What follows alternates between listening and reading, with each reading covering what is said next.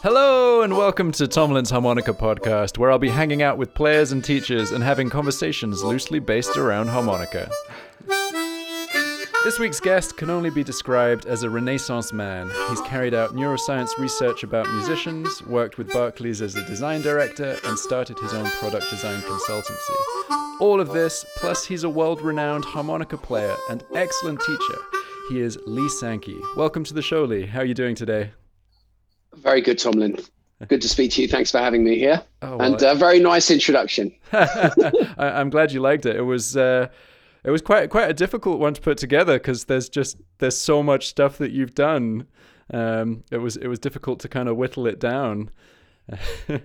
well, th- yeah, thank you. I mean, in a lot of ways, I feel I genuinely like I haven't really done anything yet. I mean, it's part of what keeps me, you know, uh, sort of going when I look at what other people have done and think about my own achievements, etc. Um, yeah, you just think. Mm. So yeah, it's a it's it's a tough one. It's a tough one. It is a tough one, but I, I think that everyone that has has achieved a bunch of stuff is usually driven by exactly that sentiment of you know that it's it's never enough, and I want to do more. Um, I, I, guess I mean you know how, how do you fit everything in because you know you, you do kind of keep on top of a bunch of stuff at any given time. Yeah, I mean badly really is the is the answer to that. I mean I think that uh, I don't have a problem like focusing, and I don't I don't have a problem making decisions on, on what what to work on. But I think a lot a lot of a lot of the challenges I have are born from living in London. And I know that sort of sounds a, ta- a tangent, but I love London and it's such an expensive place to live. If you want to live here, you got to get paid. Right. It's it's it, it's that simple. Um, and I don't really want to live anywhere else. And um, so a lot a lot of it is is just you know baseline economics. Um, and then so my book project is a classic example where you know when i think about that it just fills me with such pain that i haven't i haven't completed it. It's such a it's so important for me but then when you try and balance trying to make a living at the same time it, it it's very difficult to you know put the time in to justify to finish it. Um, so i was making really good progress with that book Brainstruments from 2010 to about 2012 uh, even into 2013. And then I joined Barclays, and uh, you know you can't. And and I had a you know a very senior position there, and I was doing some super cool stuff, which I loved. Um, but I was doing you know 60, 70, 80 hour weeks, and you can't.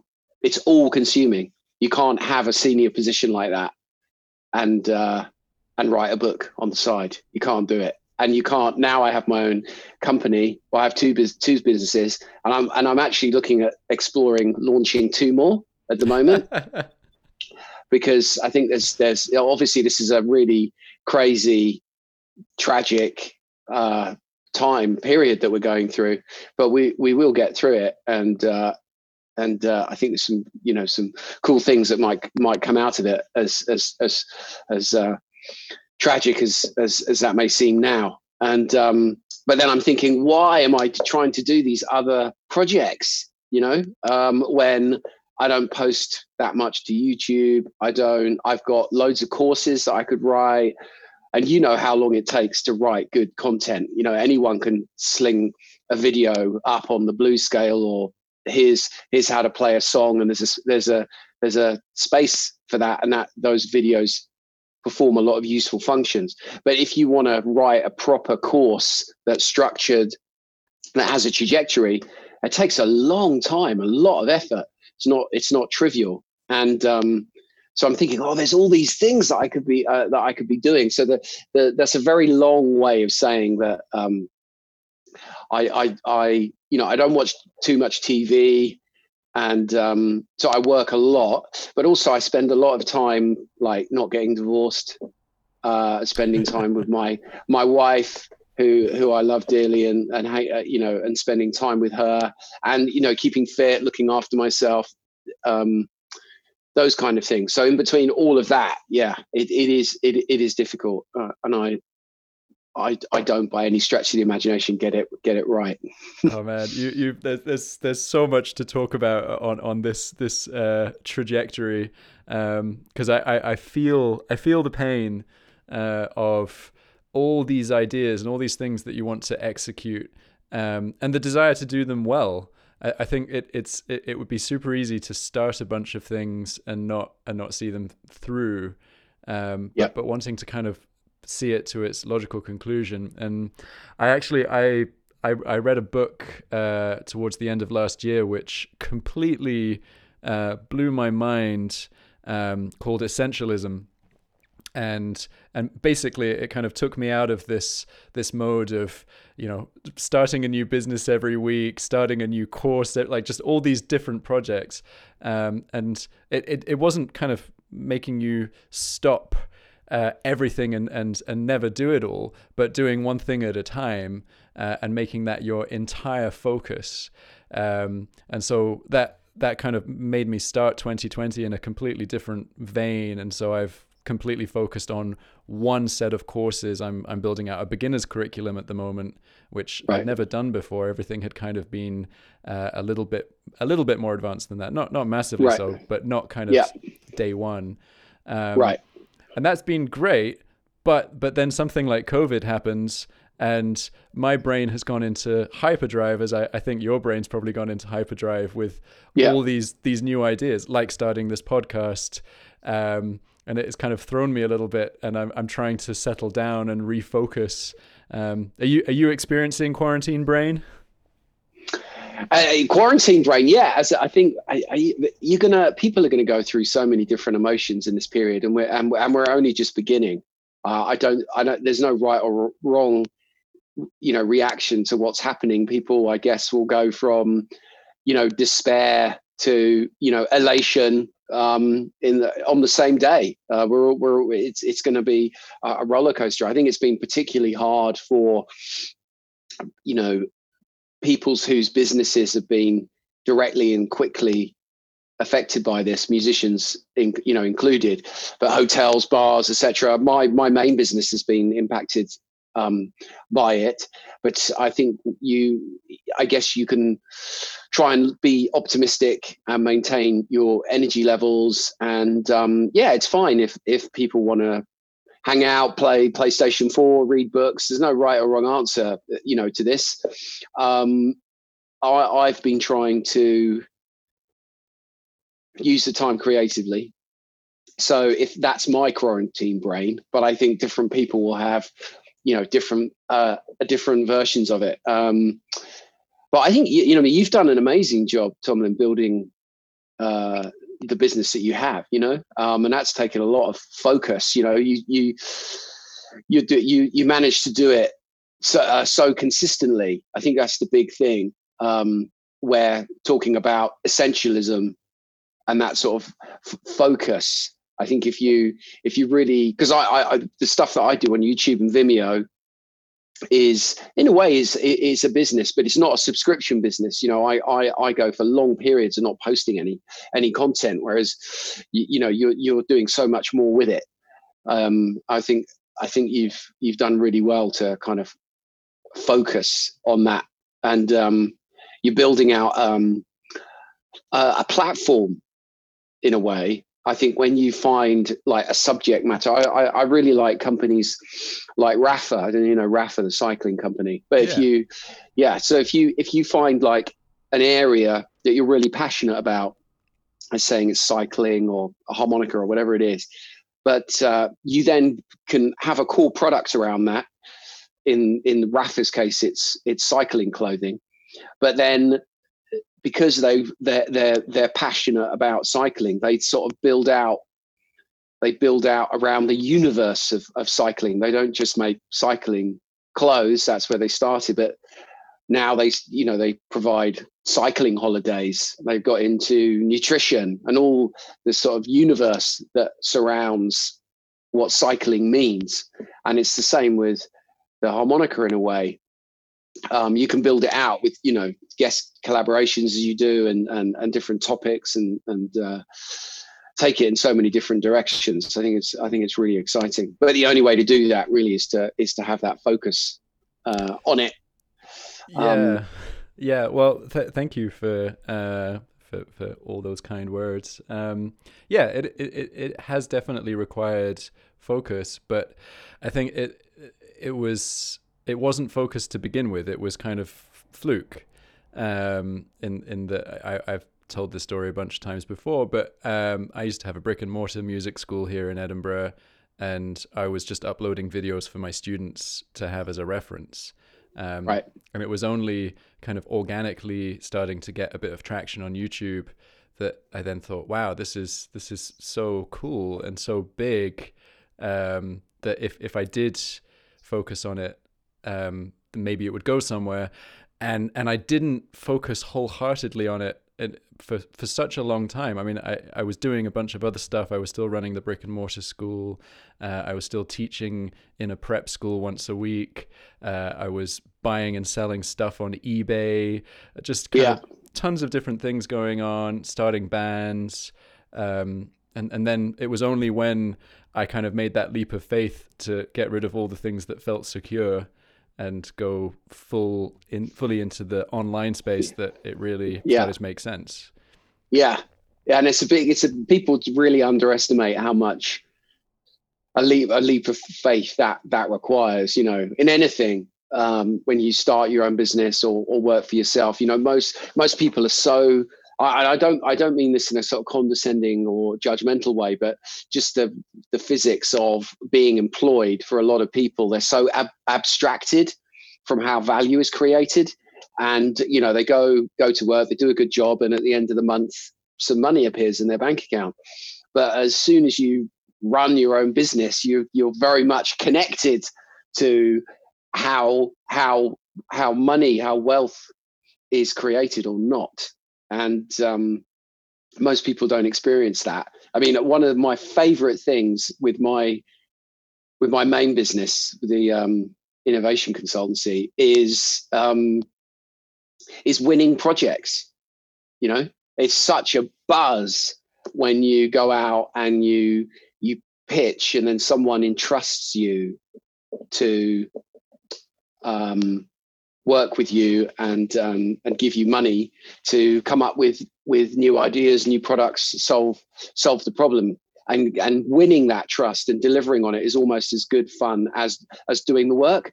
And similarly, in a, in a in a smaller way, I guess for me, I always get a huge buzz when someone buys one of my courses. Hmm. because people are you know i've put something out there and so on and yes you can put up youtube content, but will someone buy one of your courses? And I, it, I'm always uh, when I check my stats, if someone's bought a course, it's not just like, oh yeah, there, there, there's some cash. Um, it's not really about that. It's about someone is believed enough in what you are doing. It's almost like a signifier.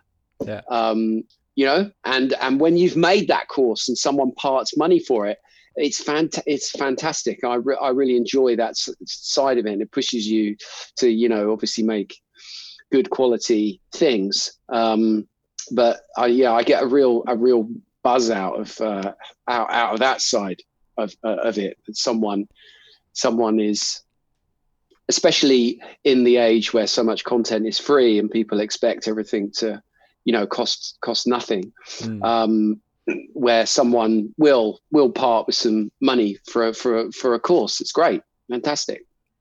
Yeah, it's uh, it, it's absolutely huge, and I think I think you, although although we kind of do this kind of thing for love of the instrument and music and and all that kind of thing and and education, it, it is incredibly validating um, having someone make that decision to to invest in you in some way. And I think you don't you don't need it to happen a huge amount to to give you enough uh, confidence to keep going, but but you do need it uh, in, enough. And you know, I kind of think back to first days busking and you know making 200 quid between five of us for four or five hours on the street and thinking that we were millionaires because it was just right. Okay, it was so great. Um, and you know, enough money to buy some beers and uh, and some nibbles, and that that was all we needed. And so we kept busking.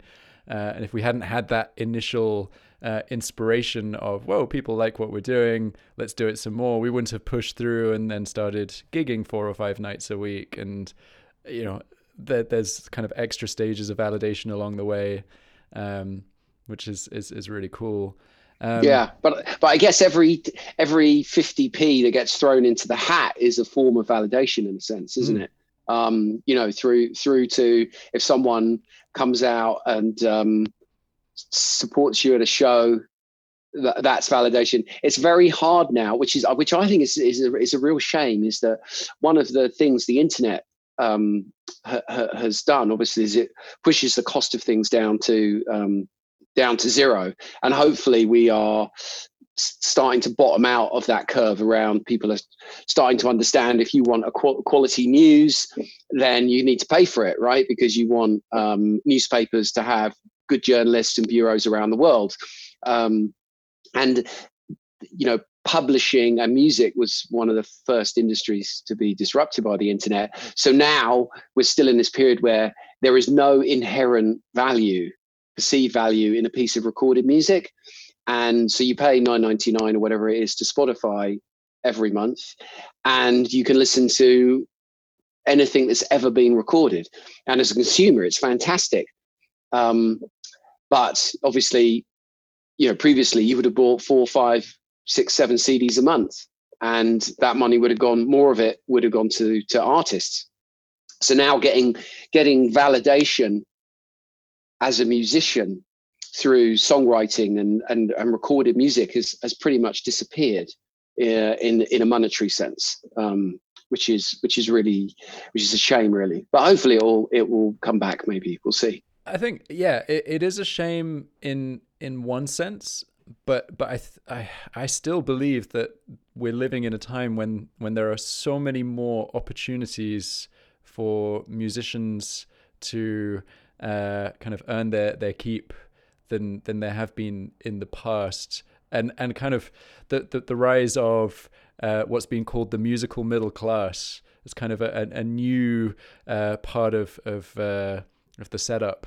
It's it's these people who they're maybe not making all of the money from the creative process, but but that's being subsidized by thinking more creatively about uh, their, their their own careers. So I think people are putting a lot more time into um, being their own publicist and publishing company um, and creating music for uh, all, all of the synchronization on film and video and all that kind of thing that you know we have so yeah. many channels and so many movies being pumped out that that there's loads of work on that front and everyone has started teaching uh, which which is great um, it's great for you and for me because it validates online teaching um, a, a massive amount.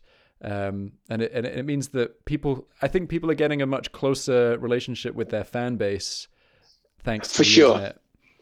yeah yeah a hundred percent. But I do it, I it's all it was always a hard way to make a living. And it, it and it remains so and yes the dials have been re- recalibrated in terms of where your revenue comes from um, because yeah people don't really buy CDs uh, anymore. Um, but as you say, certain there are other avenues which didn't exist uh, exist before, for sure. Yeah. Do you do you think that? So I mean, you know, you you put out your own music. Uh, was that kind of late 90s early 2000s yeah exactly yeah first first album came out 98 99 something like that and then the next album was 2003 yeah a long time ago now do, do you think if you were that age now and and putting out music for the first time. Um, do you feel that that you could have um, turned it into a more of a, a, a career, more of a long term career that, that could have sustained a life in London?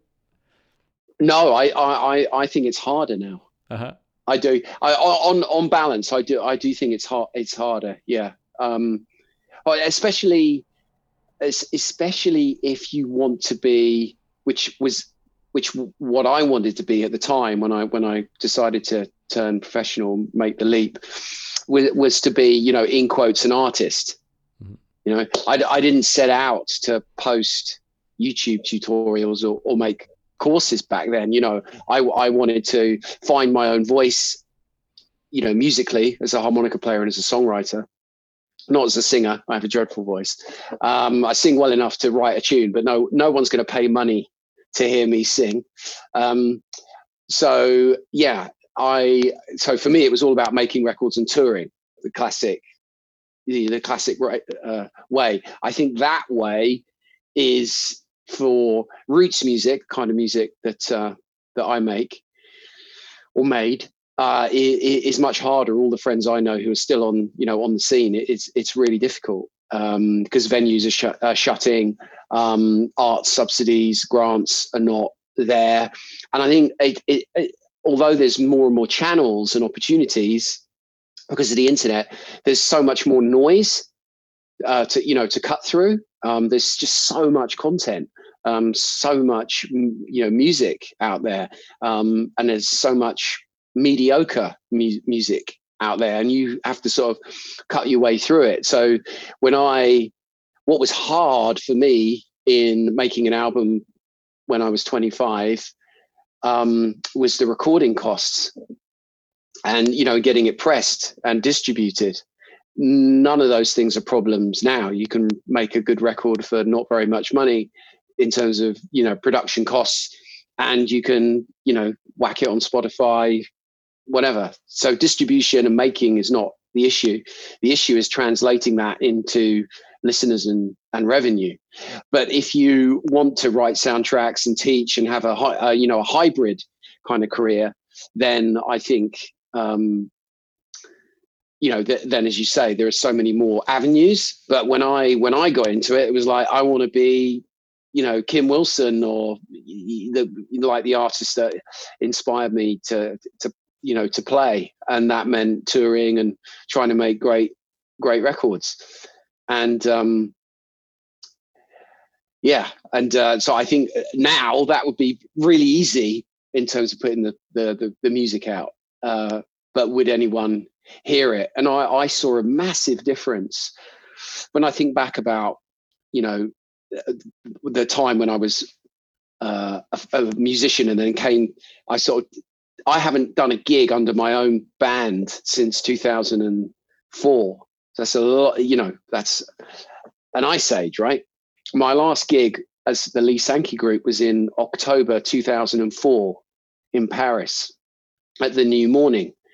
And since then, I, I haven't really played, you know, my own music. I haven't had a band since then. And if I think just going up to that point, how much the music scene changed from 1998 1998 to 2004 you know when my first album came out i could i could sell it through you know i would just go up to tower records and up to virgin in oxford street and they would take copies from me and they were selling so many that that led me to get a distribution deal you know and um, that record sold much better than i expected and that's when i turned pro. And when I launched my second record, the you know getting getting it played or just seeing how the internet was already changing behavior was was was really uh, different just in those few years and like now it, it would just be totally different totally different it, all, it would all be about instagram yeah you know youtube building that people like do you know jacob collier people like that yeah. you know um so it, that's how you that, that's a contemporary yeah. way to do it right um so yeah i think i think what you'd have to do now would be very different to what what i was doing and. mm. in uh 1998 for sure but i think i mean what what what you did uh in in 98 um was was kind of kind of innovative in itself because um, not not a lot of musicians put put together a recording and and and kind of sort out trying to get a distribution deal themselves. Um, you know, a lot of people I, I mean, maybe it was starting to tail off by then, but I think a lot of people were trying to rely on uh, trying to get record contracts and some kind of support. Um, like I, I, I think that that's that's definitely strikes me as a, a personality trait of yours that you um, you want to kind of uh, do it your own way. Um, so I, I, I think that you're potentially selling yourself short if you were starting now. I think I think you could you could make it work because you're you are innovative in how you uh, do things. That's that's very kind. But at the end of the day, I think there's so much of it you that's out of your hands. You know, that's what's so cruel about anything you know creative, be it you know as a if you're providing some kind of service um, or selling a product, you, you you can put yourself in the best position for someone to buy buy your product or or hire you. Um, but a lot of it is is about luck and and and um, I wish it was all about hard work and stuff, but it isn't mm. uh, at the end of the day.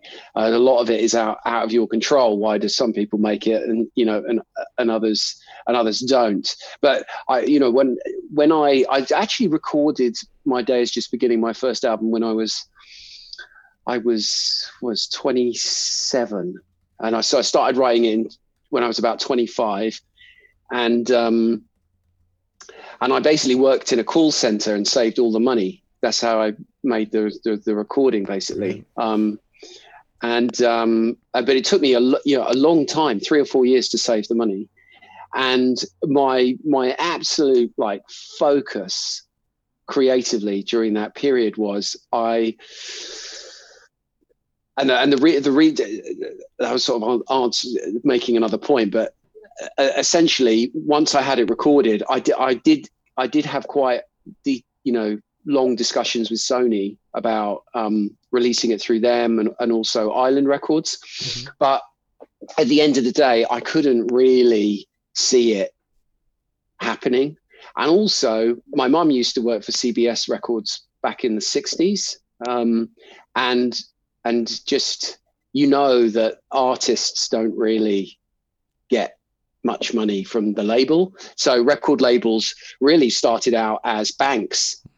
If you yeah, that's what they really are. Record labels are essentially banks. So they would provide the capital for you to make your record when recording studios are really expensive and you know that's what they were. They're essentially banks.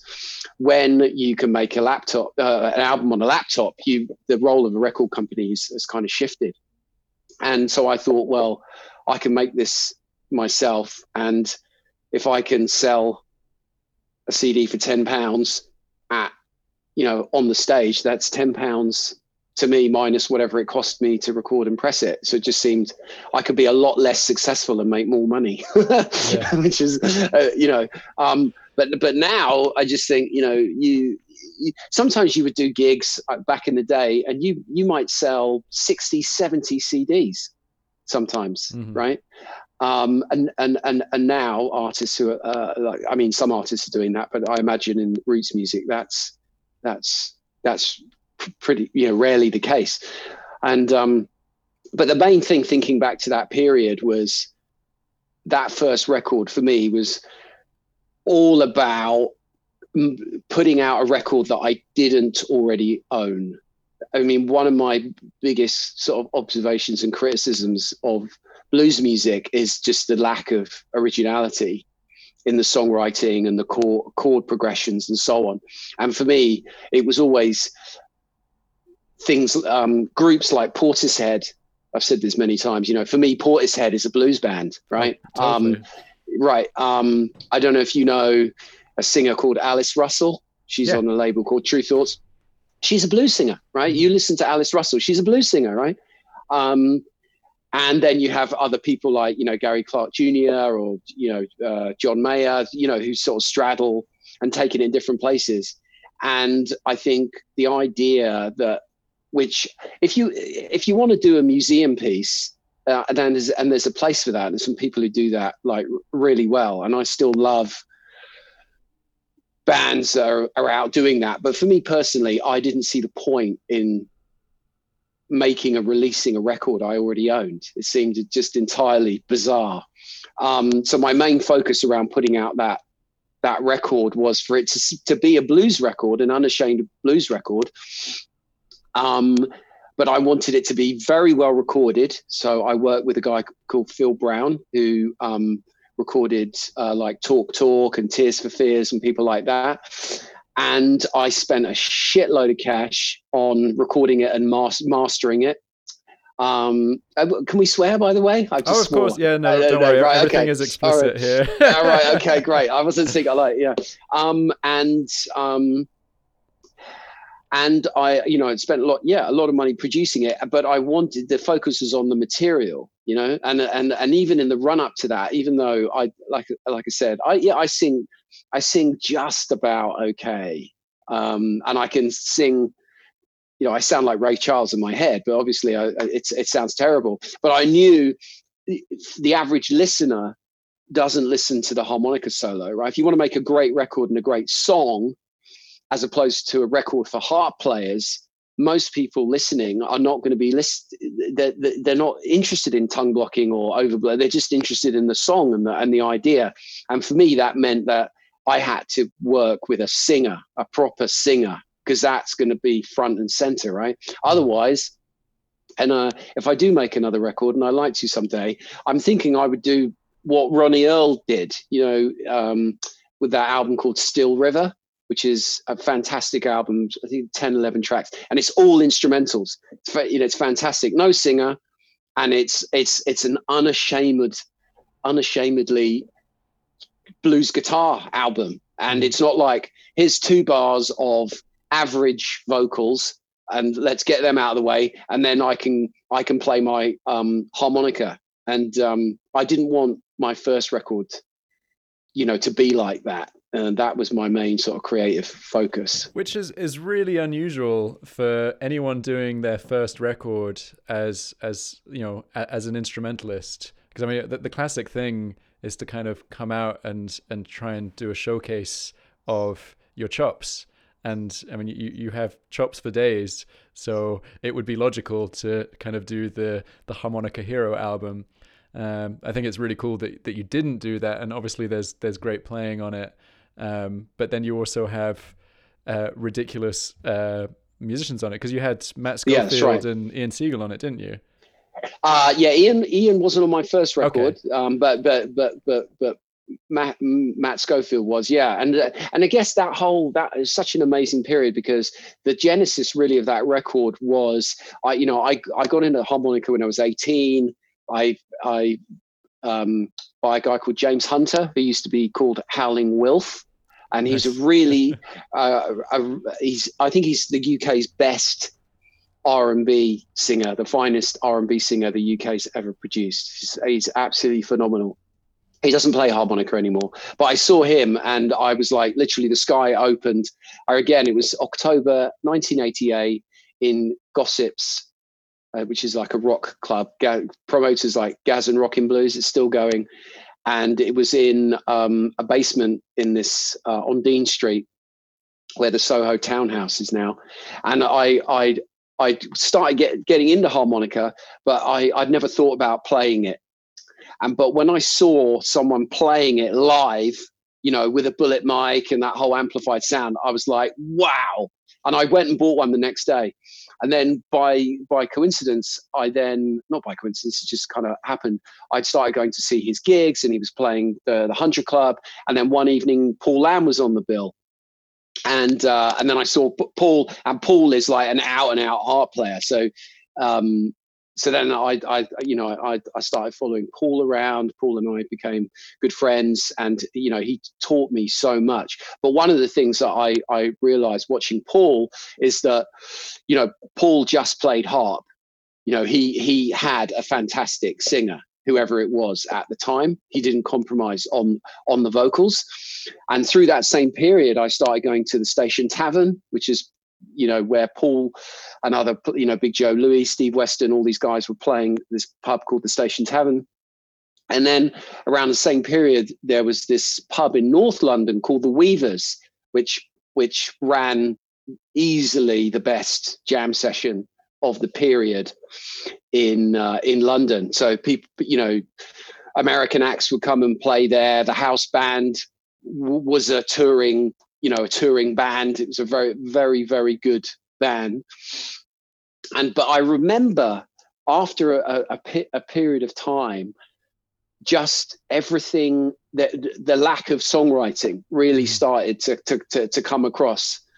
And so out of that period of, of, of the Weavers, I that's what really drove home that that I wanted to have my own sound and my and my own voice and have my own material. And then when I met um, uh, Matt, uh, uh, uh, the Weavers, he was only like 16 and a half or 17 at the time, but you could see, you could see, you could see the, the, the, the potential. And he was able to, so I was playing guitar uh, at that point. So I started playing guitar a year after I started playing harmonica. And, um, so I was able to sort of noodle riffs and so on, but but but you know Matthew was able to build and contribute so much more onto what I what I was doing, as as did all the guys in the band, um, Jeff Walker on bass and and David Migden on on vocals. So I was very very lucky to be working with those guys, and it all it all just sort of clicked around that concept, and we wanted we wanted to do something um, different. And all those guys, you know, I I did at one point have Ian Siegel and Matt Schofield in my band and a five piece horn section. And that that was that was a killer outfit. It's a shame there's no there's no uh, YouTube footage of, of, of, of that lineup because that we would we would go up against anyone. Um, that that was that was a very special band. That's yeah. absolutely insane. I think when you're talking about kind of luck in in the music industry, to me that that kind of luck is is the real luck. It's the happening to be in a scene where you happen to make those connections with with those people. Paul Lamb takes you under his wing, like just those kind of very chance things that come yeah. together. Uh, if if that like if you hadn't if you hadn't seen uh, James Hunter playing, then you know you, you wouldn't have rushed out to buy a harmonica. Like all this stuff had to come together, um, which is kind of nuts. yeah, yeah, it's it's it's fine lines, you know. And I and I only went to see that James Hunter gig because um, a girl at college mentioned it. Because I started listening to harmonica um, sorry, I started got got into the blues. literally, how how how how embarrassing is this, right? I got into blues because of a Levi's advert on TV, right? There was a Levi's track which was, I think, one of the first. Um, Levi's went through a very cool period in in the sort of mid late eighties. They had these iconic adverts with um, with soundtracks from the Smiths and all different different things around 80, 85, 86, 87. And one of them was where this guy walks into a laundrette, okay, and and it had Muddy Waters, Mannish Boy, was was the soundtrack. Nice. And I remember hearing that, just going, "Wow, that is that. What is what is that?" And of course, my mum and dad had loads of blues records at home, but of course, you don't listen to your mum and dad's music, do you? You you. I was listening to Afrika Bambaataa and Herbie Hancock Rockit and and the Smiths and other stuff like that. So I, I was like, "What's that?" And then it turns out, oh yeah, yeah, my my my mum had loads of Paul Butterfield records, loads of Lightning Hopkins records, but I never asked her because she's because she's my mum, and I'm, I'm, you know my mum's not going to listen to cool music. Um, and uh, and when I started listening to it, it, it was the harmonica that really stood out for me in the instrumentation rather than the piano or the or the or the guitar. It was the harmonica that spoke to me. And um, and then yeah this this girl just knew that i'd started listening to blues and that i liked the harmonica and, and just said oh yeah i saw a band the other night you should go and check them out they got a harmonica player and nine times out of ten you don't go do you no. If someone says to you, "Hey, I saw a great film the other day," or "I read this great book," right? Nine out of ten, you go, "Yeah, yeah you know." um, but I, but I actually went, and the fact that I went changed my life, hundred percent, hundred percent. I, I was on one particular vector and and that took me onto another vector because because that that's the important thing I think why live music is so important and also why live workshops and live educational experiences are so important because I had listened to loads of blues harmonica at that point, right? On on on on on, on tapes, right? And um, and it didn't cross my mind to play because I had a very bad experience of music at school. You know, uh, when I was at school, music was all about classical music. It's not like today where you know if you go and do music today they'll teach you rock and they'll teach you right? It was it was it was it was very snobby and and inaccessible and it was all around classical music. And i didn't like classical music then. I don't like classical music now. Um, so i didn't i didn't get into it.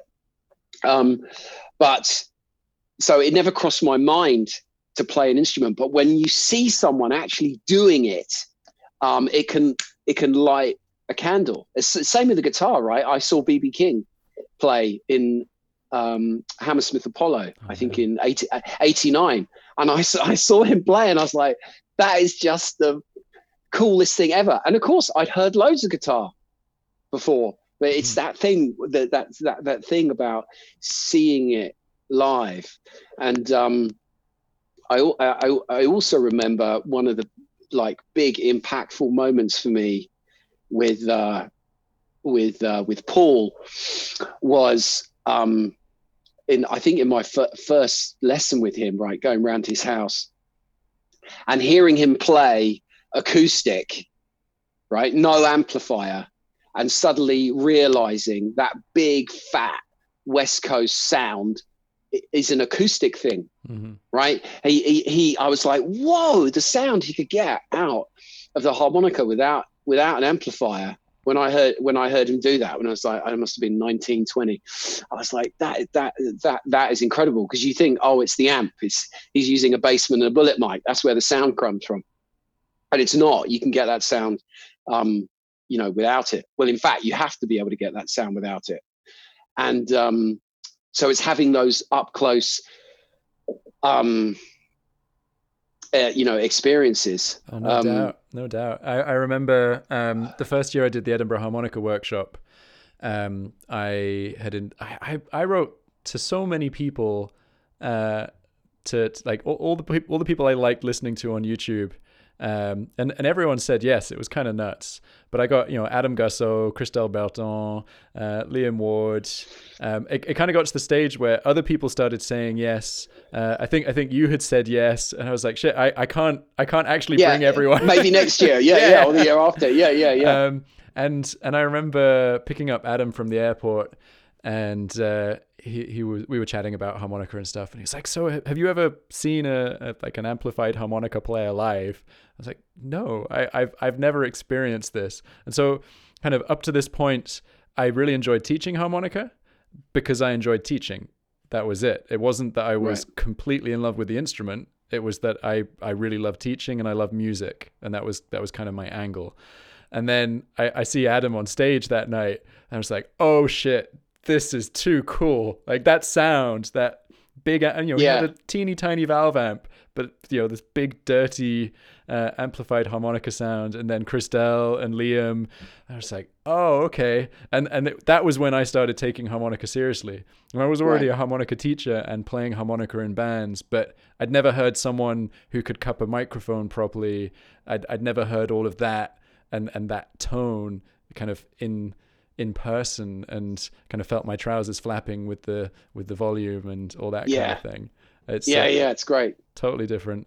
Um, yeah, I'm gonna I'm gonna ask you a little bit about um, that kind of fateful moment when you started playing the harmonica, um, and you you you played it the wrong way around. You picked it up and did your own thing once again. What's what's up with that?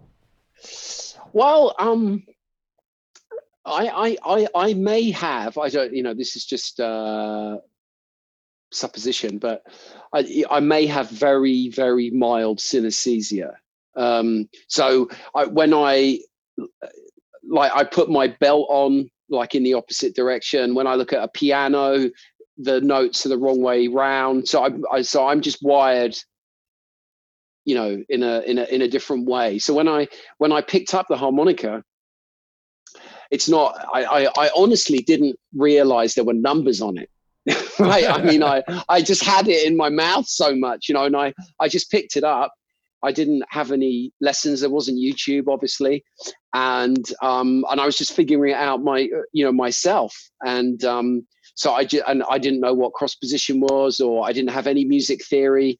So I would literally just put put on records and work my way through like why why does that work? Why does that not work? And it was all by ear. And so it wasn't intentional. It was just the harmonica made sense to me that way. And I'd been playing for about six months until someone told me uh, I, you know, I was I was playing the wrong way round, and I thought I was like, oh, am I? Oh, okay, I'm doing it wrong. Um, but it didn't. I tried it the other way, and it, it just just seemed totally, totally alien to me. So if I sit at a keyboard, you know, the the, the low notes would be at my right. Mm-hmm that's that, that's how. So it was it was it wasn't intentional. Um, but I, I think as uh, learning like that, as you had to then, I think has real advantages in some ways compared to the way people learn now. I think you and I've chatted a little bit about this before, but in you know, people like you and I, in a way, are contributing to a problem in that we make it too easy for people. No uh, and and so people listening to this who are sort of really serious about progressing their level, whether they want to become pro or not. Not it's not about you know even even if it's a hobby, if you just want to progress and get better at it. There's that one. If I wanted to find something out about harmonica playing, I had to get on a night bus, right, and tra- travel. You know, I had to make a big effort, you know, to go and speak to someone. Um, and and and and I had to befriend someone, and I needed I needed someone to take me under their wing and all that kind of stuff. I didn't just do a Google search. I, I really had to want to find out, and then it's great that all this information is out there, but the downside is people don't learn to use their ears and people don't build the mental machinery around working stuff out themselves. You know, I I learned to play Juke and all these things not because someone I watched a tutorial on it. Okay, I would have learned it much quicker, but would my ears be as good? Would my musical brain be as strong as it is had I had it all laid out for me? Probably not. That's why I don't provide tabs in a lot of the stuff that I do. I try and explain it. So there's a so there's a balancing act. I mean, I don't know how you you feel about this, Tomlin, but it, it, it's a difficult balancing act because you want to teach someone and lay it all out for them and have really clear explanations. But the downside of that is people are not having to spend hours rewinding a CD player, going, "What was that phrase? What was that phrase? What was that phrase?" Do you see what I mean?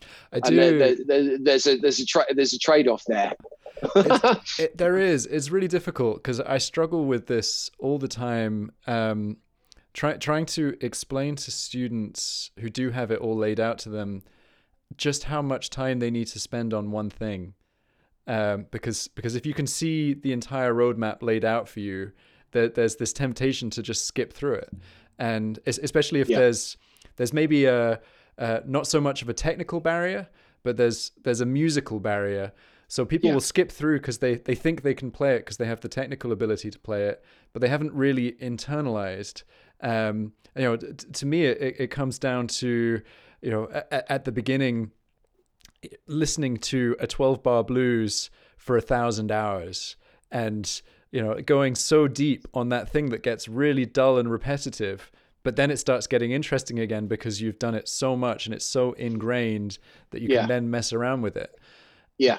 But then the other side is how many people get put off because it's because of the barrier to entry because um, I, I think it's a personality type. You know, I, I'm an incredibly obsessive person.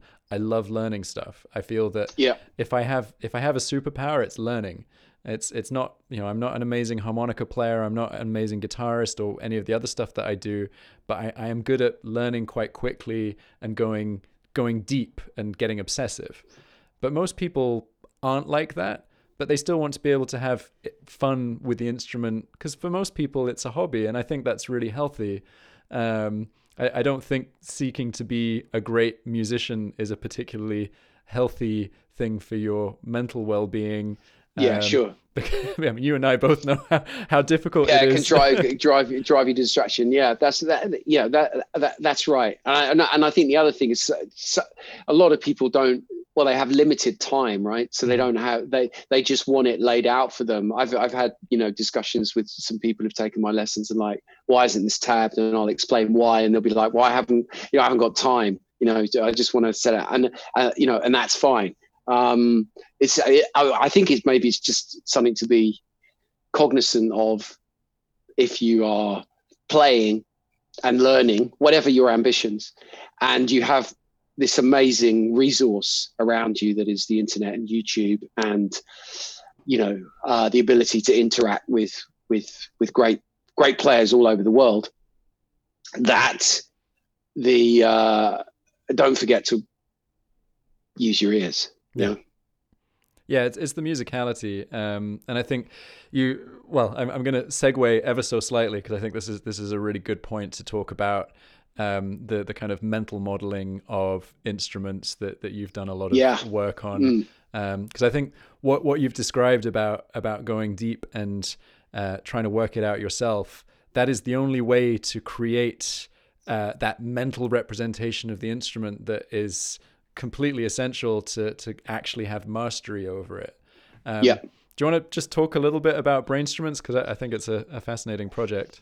Yeah, I mean, coming back to our the right at the top of the conversation, uh, one of the things I'm sort of kicking around now is do I use this time to actually try and finish the book and move, and move it move it on you know? Do it. Um yeah but then but then but then i'm thinking uh, you know it, it's like i'll probably sell 10 copies and and and you know you know why why you know i i haven't been able to hook it all up but that that that that that said i am thinking about getting back onto it because it is it is such a cool idea and i've i've had so much great input from so many amazing um, people.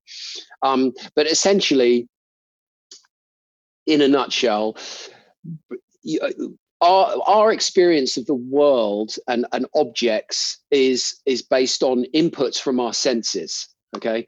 And um, so when we're interacting with something we're we're, we're really we're not interacting with that object we're interacting with our brain's mental model of that thing or the world right so for instance the the easiest one best known one is your vision is put together at the back of your head. Yeah, you don't see with your eyes. You think you see with your eyes, you do not see with your eyes. The visual cortex is at the back of your head, and you see a lot more things, or your brain sees a lot more things than actually receive, you know, reaches your your conscience.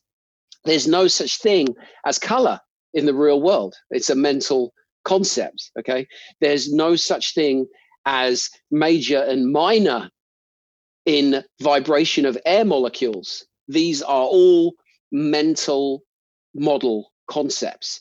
So when you are playing a musical instrument, you are not playing that uh, physical music musical instrument. You're playing a mental model based on the inputs from your senses, and the brain makes it very realistic, right? It has weight and you know it responds to you and, and and and so on so i'm not saying the physical object is not real but it's it but what you how you interpret that and what you understand of it is is is a mental model constructed by the brain yes now some instruments make making that mental model easy for the brain because they give you visual information okay but for instance if you look at a drum kit right a drum kit does not tell you anything about time Okay. If you look at a harmonica, a harmonica doesn't really give you many visual clues as to where the notes are. You can get a broad sense of, oh, higher is this way and lower, but then you have bends for the notes, and each octave is laid out differently. Whereas the guitar, the guitar does provide visual clues and it has a logic, you know, that you can apply. You can play in a certain way on the G fret, go up to the A fret, and it, and it holds. Uh, saxophone, right? So different instruments have different challenges. Um, so when you look at a trumpet, you've got three buttons and you've got this metal tube, right? Mm-hmm. So so where is G9 on a trumpet? right? There's there's no there's no there's no cue there. Mm-hmm. So um, and it's the same. I started asking harmonica players how they knew where the notes were on the harmonica, and I asked harmonica players if they heard something by little Walter or they had an idea in their head, how were they able to translate that onto the instrument?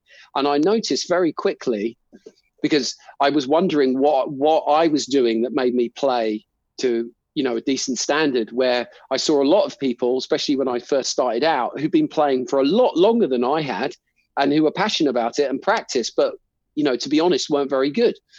And so I started, uh, you know, after I've been playing for about 20 years, I, I, I sort of think, what am I doing? And I started asking people, what, how did they know where the notes were? And I noticed very quickly all the players who were professional and people who played well could articulate, oh, it's like this. You know, I in quotes see it like this. Whereas all the people who struggled could not. And and and I thought, oh, no one's ever mentioned this. And then I realized, well, it can't just apply to the harmonica, right? It, it must apply to to all instruments. So I essentially, you know, um, did this research project and involving I can't remember now 40 50 of the world's top jazz musicians blues musicians I interviewed 15 um, of the world's top harmonica players um, including chromatic and diatonic and I did a sample test against 15 um, you know uh, hobbyists or you know not uh, I don't think of the words hobby, hobby harmonica players I guess um, and I and I compared the results between and basically 95 percent of the pros could articulate a mental model where um, I can't remember the exact percentage of, of, of, the amateurs, but hardly any of them could. And I've also spoke and interviewed some of the world's leading neuroscientists, people from Harvard, UCL. Um, I've uh, people like Chris Frith, who basically is invented our modern understanding of what perception is. Um, and uh, so, yeah, and so brain, Brainstruments uh, if you go to brainstruments.com as a website, you can download the research paper there. You can find out all about the, the key the key concepts.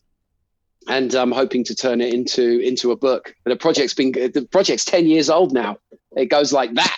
Yeah. Um, yeah. So it's it's, it's, it's so interesting, and it's so it's so it's kind of validating to um, kind of read about something that maybe you can't verbalize yourself because um, I, I, I definitely I, I had actually quite a lot of confusion um, with mental models because I, am a guitarist originally um, and spent a lot longer playing guitar before I started playing harmonica. And for the longest time, when I was playing harmonica, I was visualizing a guitar in my mind. Um, and when students would ask what a certain note was, I, I would be playing a fretboard to to find that note. Right. Um, and now now that I, I play a ton more harmonica for various reasons and and I've kind of over the last couple of years realized that that, that model has started to to move more towards a, a, a very kind of definite harmonica image um, so much so that it's actually make, making me struggle uh, on the guitar to think outside of uh, how I visualize things uh, yeah on on the, on the diatonic which is kind of kind of weird yeah, I think it's a case of learning, you know, to switch between the two. I think it's the same thing if you're if you're bilingual or multilingual. You know, do you dream in a certain language or do you, you know, the, these kind of things? But the brain has an amazing capacity to be able to switch, you know, between the two, and your mental model is a reflection of how much you how uh, uh, basically new, neural pathways. And there's this contradiction between actually they did like a research on um, beatboxers okay which is a very easy way of taking someone off the street and getting them to beatbox and comparing them with a professional beatboxer because you don't you don't have to you know spend years learning to play. You know it's something every everyone can do. And what they found was that um, there's this thing of, of, of cognitive efficiencies and professional beatboxers even though those neural pathways are uh, like are really stronger they actually were generating like less electricity through them okay. because because they were so, so, so well so your mental model essentially though is is a reflection of of of practice and and and thinking about it. And that comes back to what we were talking about uh, a moment ago about developing that mental machinery including you know your ears. The big the biggest thing people can do okay is uh, in terms of building your brain instrument there's no right or wrong answer okay? It's a very personal thing. I've spoken to you know nearly all the top blues harmonica players in the world and there are basically three generic types of models. Um, but you know brendan power's mental model is very different to Jason Ricci's for example. Um, and in chromatic players tend to have only a couple of different models. Their models are are, are, very similar. Um, but the key thing what you need to do is you need to create a, a, a representation in the mind's eye which lets you know and understand in a bi-directional way. So either you imagine you want to play something and you can say oh yeah it's there i go here and there or you hear something and you go oh yeah they're doing that right? And it needs to be able to take it's not about emotion. People do you know uh, have different representations about intensity and emotions and things like that but i'm talking about really the practical physical thing of how you convert knowledge and creative ideas into electricity, which drives the the physical actions which power the instrument.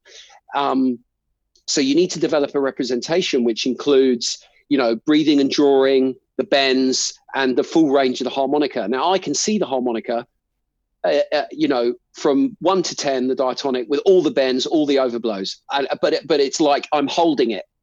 It's that crystal clear, and I can also stack them one on top of the other. So I can be playing on a chord change and I can think about chord changes in front of me. Like I can, I can, I can be on the one and I can put another layout on top and say that's the five chord, that's the four chord. So I can, I can see multiple um, changes at once. Um, and it's all about moving through these spatial arrangements. So the big, so so it's you know start with one octave or something very simple, and whenever you're practicing scales or or listening to music, try and picture in your mind's eye what what what does that mean to your brain and where, where and where is it, and then practice without the harmonica in your mind. Okay, so there's research which has shown in classical musicians, musicians who are in the top five percent in, in classical music are those who spend time doing mental practice as well as physical practice. So if you practice away from the instrument, so if you imagine, let's take let's take the uh, on a C harmonica, first position major scale, going from four to seven. Yeah, yeah, blow draw, blow draw, blow draw, draw blow. Yeah. Mm-hmm. Now I see that okay, almost like a fence on its side in front of me. Okay, so I've got the the blow four going away from me. Yeah, the draw four coming back to me and I can see it in like a horizontal plane. Yeah. And then, so you imagine you got blow, draw, and then you move across, you go blow, draw. So you get like a teeth shape as you move across them. Yeah. So you've basically got um, two triangles up to the six blow, draw, blow, draw, blow, draw. And then you've got that kink. Then you've got a line going from the draw six to the draw 7 mm-hmm. Okay. And then the blow seven. So I see it as so if you take the harmonica away and just leave the line that you would draw between those points, okay, that that that is that is a very basic way of of explaining what a brain, a brain instrument is. And you need to really have that. So when i'm so now in my mind's eye i'm i can play major scale. I can hear it. I can feel it in my lips and my lungs but i can see it right you hear it, see it, play it. That's the kind of um, mantra. And so I can play things like Juke in my head without the harmonica, and I can I can see every phrase. I can p- uh, play it through. Um, when I'm listening to someone, you know, on a CD or at a gig, uh, mo- most of it I can say, "Oh, right, they're doing that." Of course, there's some licks and things which are so fast you can't get all of it, right? But um, and when you're improvising, you you're not really thinking mm-hmm. um, because it's too fast. Um, but the subconscious basically uses that brain instrument to let you execute, as I said, converting knowledge and ideas into electricity, muscle movements, that drive the physical instrument, whether you're a trumpet player, drummer, harmonica player, whatever. And if the brain doesn't have that clear mental model, then bad things happen. uh, and I think for, for you know for most most harmonica players, the, their mental model, the lights go out from six above. Mm-hmm. You know, I'm, I'm definitely in that category. That that's something that um, I've been working on a lot uh, since since we did the workshop together. Actually, I, I realized that that was kind of the the one thing that I felt really uncomfortable. If anyone was like, "So, why don't we go up go up and play higher?" It's like, please don't ask me to do that.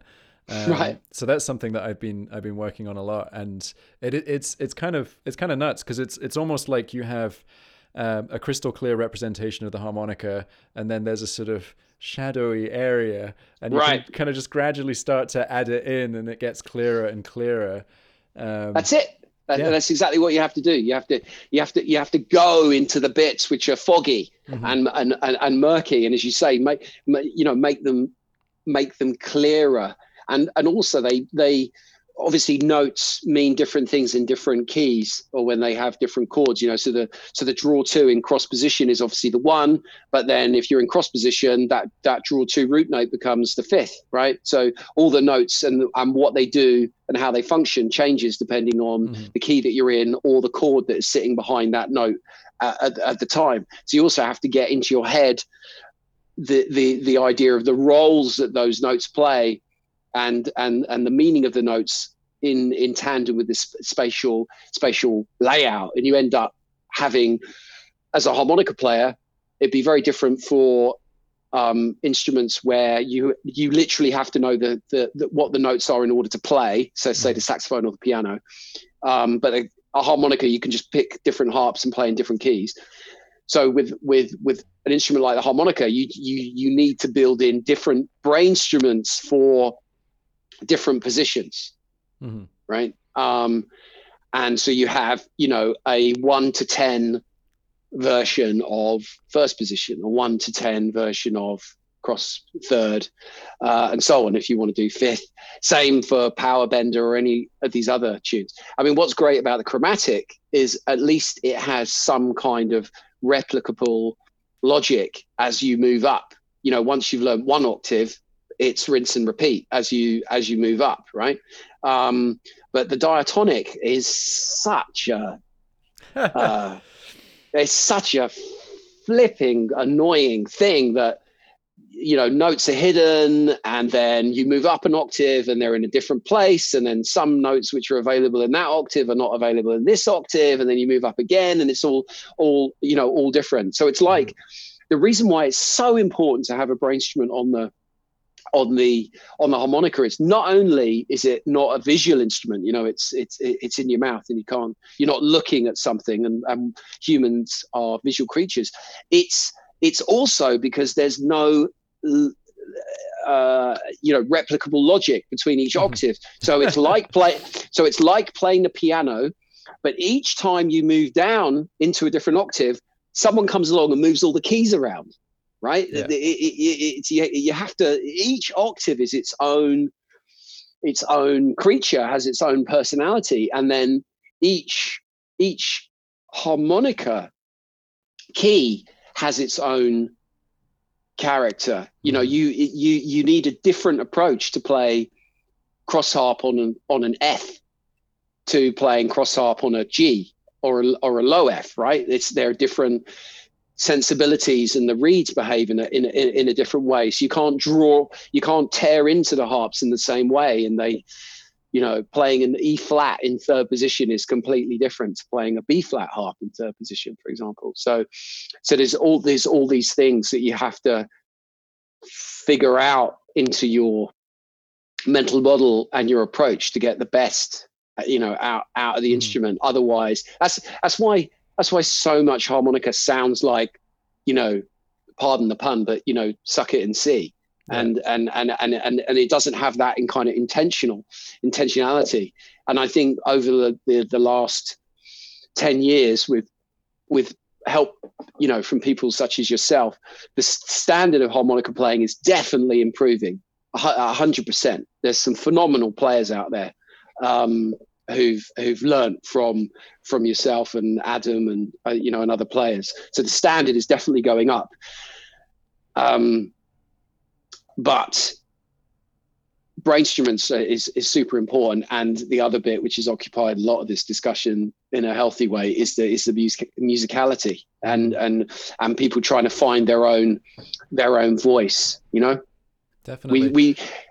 Mm. Well, I, I was just going to say, um, I, I, you you might correct me here, but um, I think that I, I would I, I would agree that getting that working on the brain instrument is incredibly important.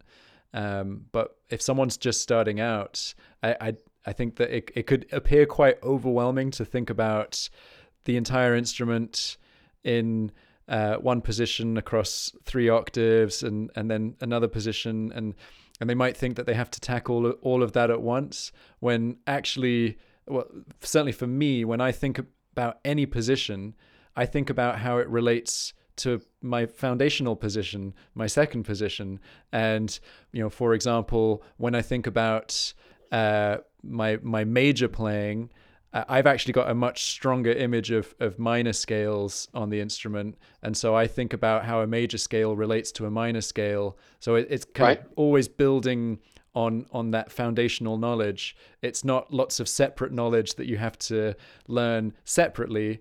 It's it's stuff that's additive. Um, I, at least I think. W- would you agree with that?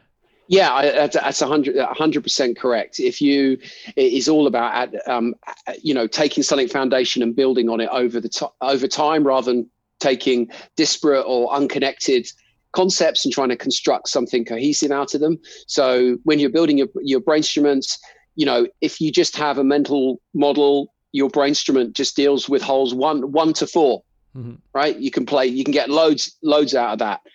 Um, you know that, that then that's fine and get that re- you know really really clear. But when you're practicing scales, let's say you're practicing second position blues scale you know, starting from draw two, ending on blow six, for example, you know, try and place those notes in in in, in a spatial way in mm-hmm. front of you. Um, but yes, you don't you, you don't have to build building a brain instrument again, which comes back to the beautiful thing about learning a musical instrument is it, it, it's something which takes place over time and takes effort, which is why it's rewarding. So, you know, my brain instrument now is is is you know, hopefully, well, it's probably not better than when I was a pro, but it, it's something which has uh, evolved and emerged over over time. So don't think you have to get yeah all three positions from from from one to ten um, straight away. That, that the the way you've articulated it there is is have a foundational area and then build build out uh, from that over time. But just make a concerted effort when you are practicing especially scales. You ask yourself how you know how do you know where those notes are? And how am i how am i seeing?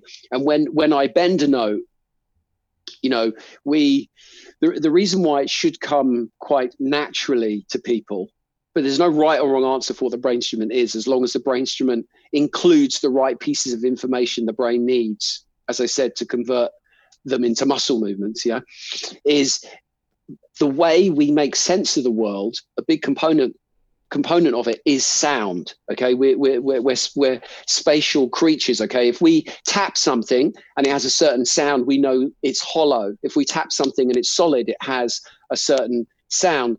If something is far away, it sounds quieter than if it's if it's nearer. Right? If something is falling, we associate that with descending pitch. Yeah. So, so we're, we're inbuilt with certain spatial wiring which will let you um, form your brain instrument. So for me, when I bend a note, okay, the note that I'm bending spatially moves down. Yeah.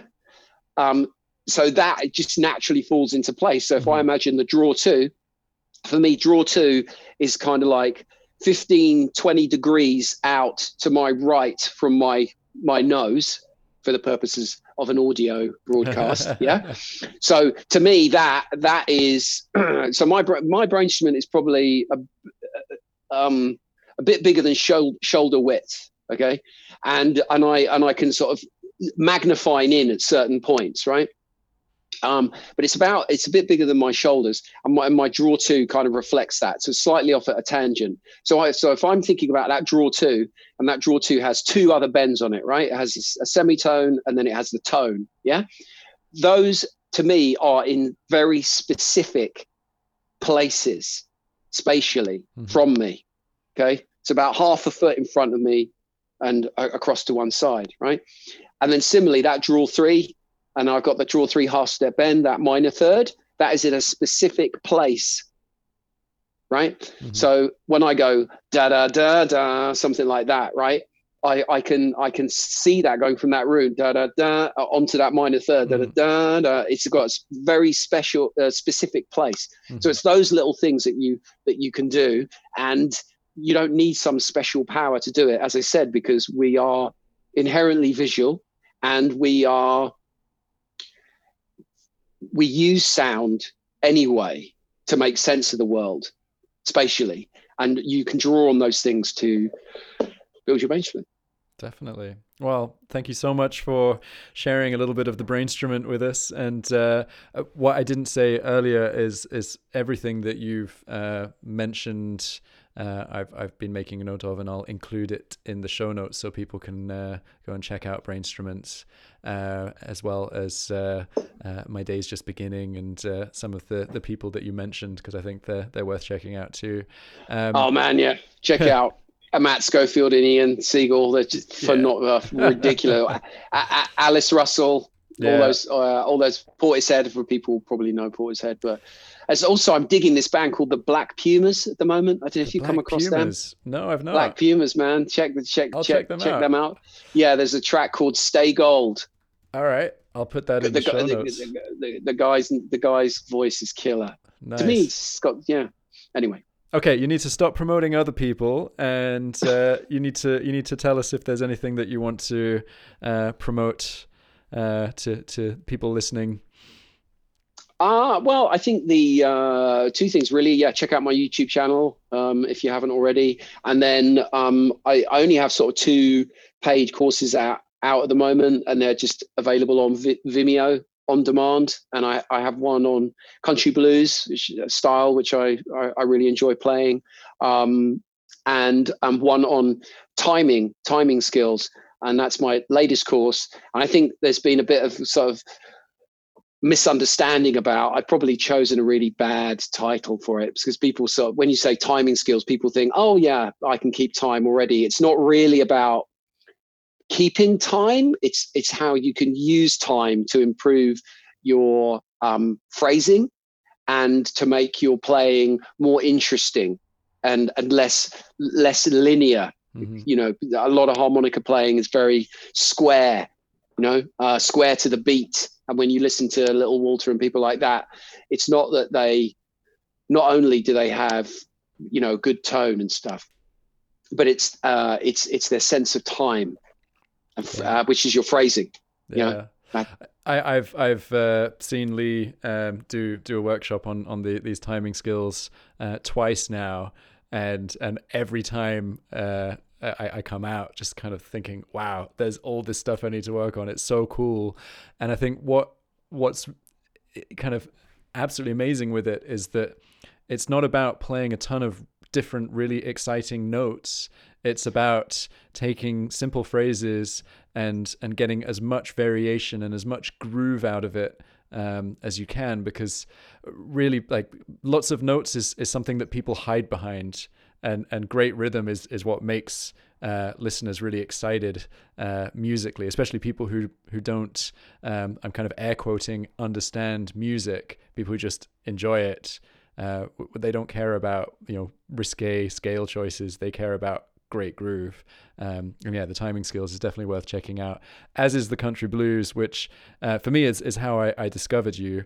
Um, was was kind of checking out country blues playing uh, through your YouTube channel, and uh, uh, yeah, I just I, I, love that style, and I love you teaching it. So everyone should check both of those courses out.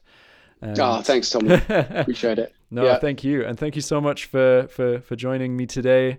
Uh, this has been a real pleasure, and yeah. I, I, I could keep going. Like I could get you to to talk. we'll do a round two. Let's that, do a part two. Let's that do a part two. You know. All right. Uh, yeah. Awesome. All right. Have Thank a great so day, much. man. You too. See you Take later. it easy. Bye bye. Ciao, ciao. Bye bye. Bye bye.